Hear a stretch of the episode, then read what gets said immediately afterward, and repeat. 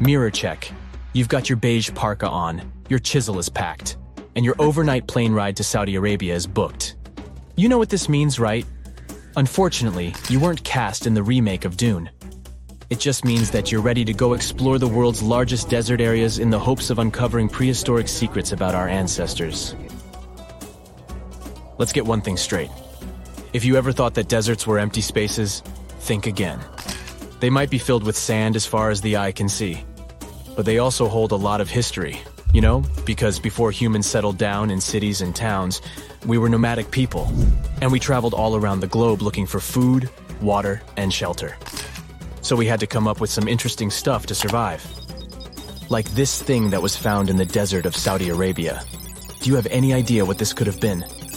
Over many years, scientists have discussed the origins and use of huge structures such as these ones. It seems our Neolithic ancestors were way smarter than we gave them credit for. They didn't spend all their hours around the fire carving weapons out of stone. No, they were also practicing their architectural skills. These huge stone structures are called desert kites. Because if you look at them from a distance, well, they sort of look like kites. Archaeologists have arrived at the consensus that these kites were used to lure animals in. This way, it would make it easier for our ancestors to guarantee their week's food. But that's not all. Take a look at these monolithic structures right here. They show us that our ancestors probably drew on rocks, the blueprint of what they were going to build on the ground. Just like modern day architects, Desert kites could be miles long, so they drew out a plan before actually building them. The most surprising feature of all is that these kites were built even before things such as Stonehenge. We're talking around 7,000 to 9,000 years ago. Over the last decade, scientists have been able to identify over 6,000 desert kites spread across the Middle East and West and Central Asia. If you don't think this huge, try building something this large without the help of any drones. It looks like a pretty difficult feat to me. And apparently, Saudi Arabia's desert is filled with more amazing things. Scientists have found mysterious stone structures that are older than the pyramids of Giza in Egypt. So, of course, you can't wait to go check that out. Can we all agree that carrying around heavy rocks to build a pyramid without the help of modern technology sounds absurd? I mean, how on earth did they do it? Now imagine turning back the clock about 2,000 years into the past and finding humans that built similar gigantic structures in isolated areas. Take a look at these so-called mustatils. They are rectangular structures built from piled up stones, found over 77,000 square miles. Some archaeologists believe that these monuments were used for ritualistic purposes, maybe processions of some kind, where people would walk from one end of the plateau to the other. I'd be down for that. Now let's move on to another deserted area. We're entering the world-famous Sahara Desert landscape. Isn't it beautiful? Here, you're about to unravel an ancient mystery, something that took years for researchers to solve. Fun fact, the Sahara Desert is the world's largest hot desert. It spans over 3 million square miles, which would be like putting a thousand times the country of Hawaii next to each other. We say it's the largest hot desert because the world's largest desert area is Antarctica. But we all know temperatures over there are freezing, not the typical image of when we think of a desert. Deep into the desert, near the Algerian town of Foggaret ez Zoua, something strange was found. For decades, these tiny dots appeared on images of Google Earth, but nobody could explain what they were. Some scientists were sure that these circles are the result of oil activity in the region. Others guessed that these were ancient foggaras or ancient water wells, there are dozens of them, stretching for miles and miles in a straight line. The strange thing is that they are always far away from any town, road, or human activity in general. So what was or is their purpose? If you had to take a guess, what would you say? Remember we talked about how our ancestors had to be creative in order to survive in the desert? Let's try to walk in their shoes for a minute.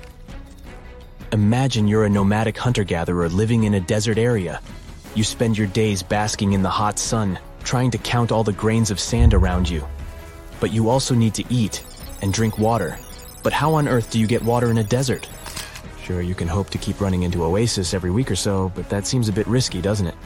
That's why North African people invented the so-called foggaras. The foggaras are a 2,500-year-old irrigation system. Locals would dig deep wells in elevated areas, wells deep enough to tap into underground water. Then, they would dig parallel shafts at regular distances. This way, The water would flow from the main well down into all the shafts and irrigate entire areas. Travelers could stop by the shafts and quench their thirst. They could also raise livestock and tend to crops. Pretty clever, huh? As much as these holes did look like foggaras, a little bit of research would show you that they're not. You see, these shafts were built in a line, and not in a circular shape like the ones we're looking at now. So maybe it has something to do with the second option? Maybe these desert holes were related to oil activity in the region? Let's have a look at the holes up close and personal. From Google Earth, they don't seem that big, but in real life, they are huge craters. The tip to uncovering what they are is hidden beneath the sand.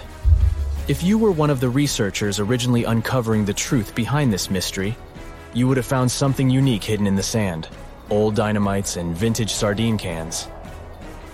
Putting the pieces of the puzzle together, scientists found that these sardine cans were a model from the 1950s and 1960s.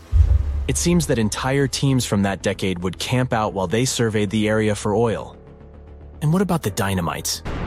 These were used for seismic surveying. This is an old technique used to identify if there is oil and gas beneath the Earth's surface. Still in North Africa, you find out about another desert mystery worth exploring. Near the city of Tiaret, southwest of Algeria's capital, one runs into 13 peculiar monuments.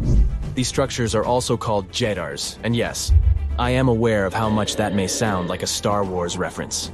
They are pyramid-like in their shapes, and as far as scientists know, they were used as final resting places for the people who lived in the region.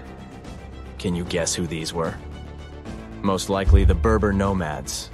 And since we're talking about ancient stuff, they were probably built between the 4th and 7th centuries CE. Once scientists began to explore the insides of these monuments, they found they were pretty big inside. They found large underground vaults, chambers, and labyrinth-like corridors that gave way to over 20 compartments. It could take you up to two hours to walk around in them, and apparently our ancestors also used its walls to depict images of animals and hunting scenes. There's no definite proof of what these Djedars were used for, though. This is so neat, huh?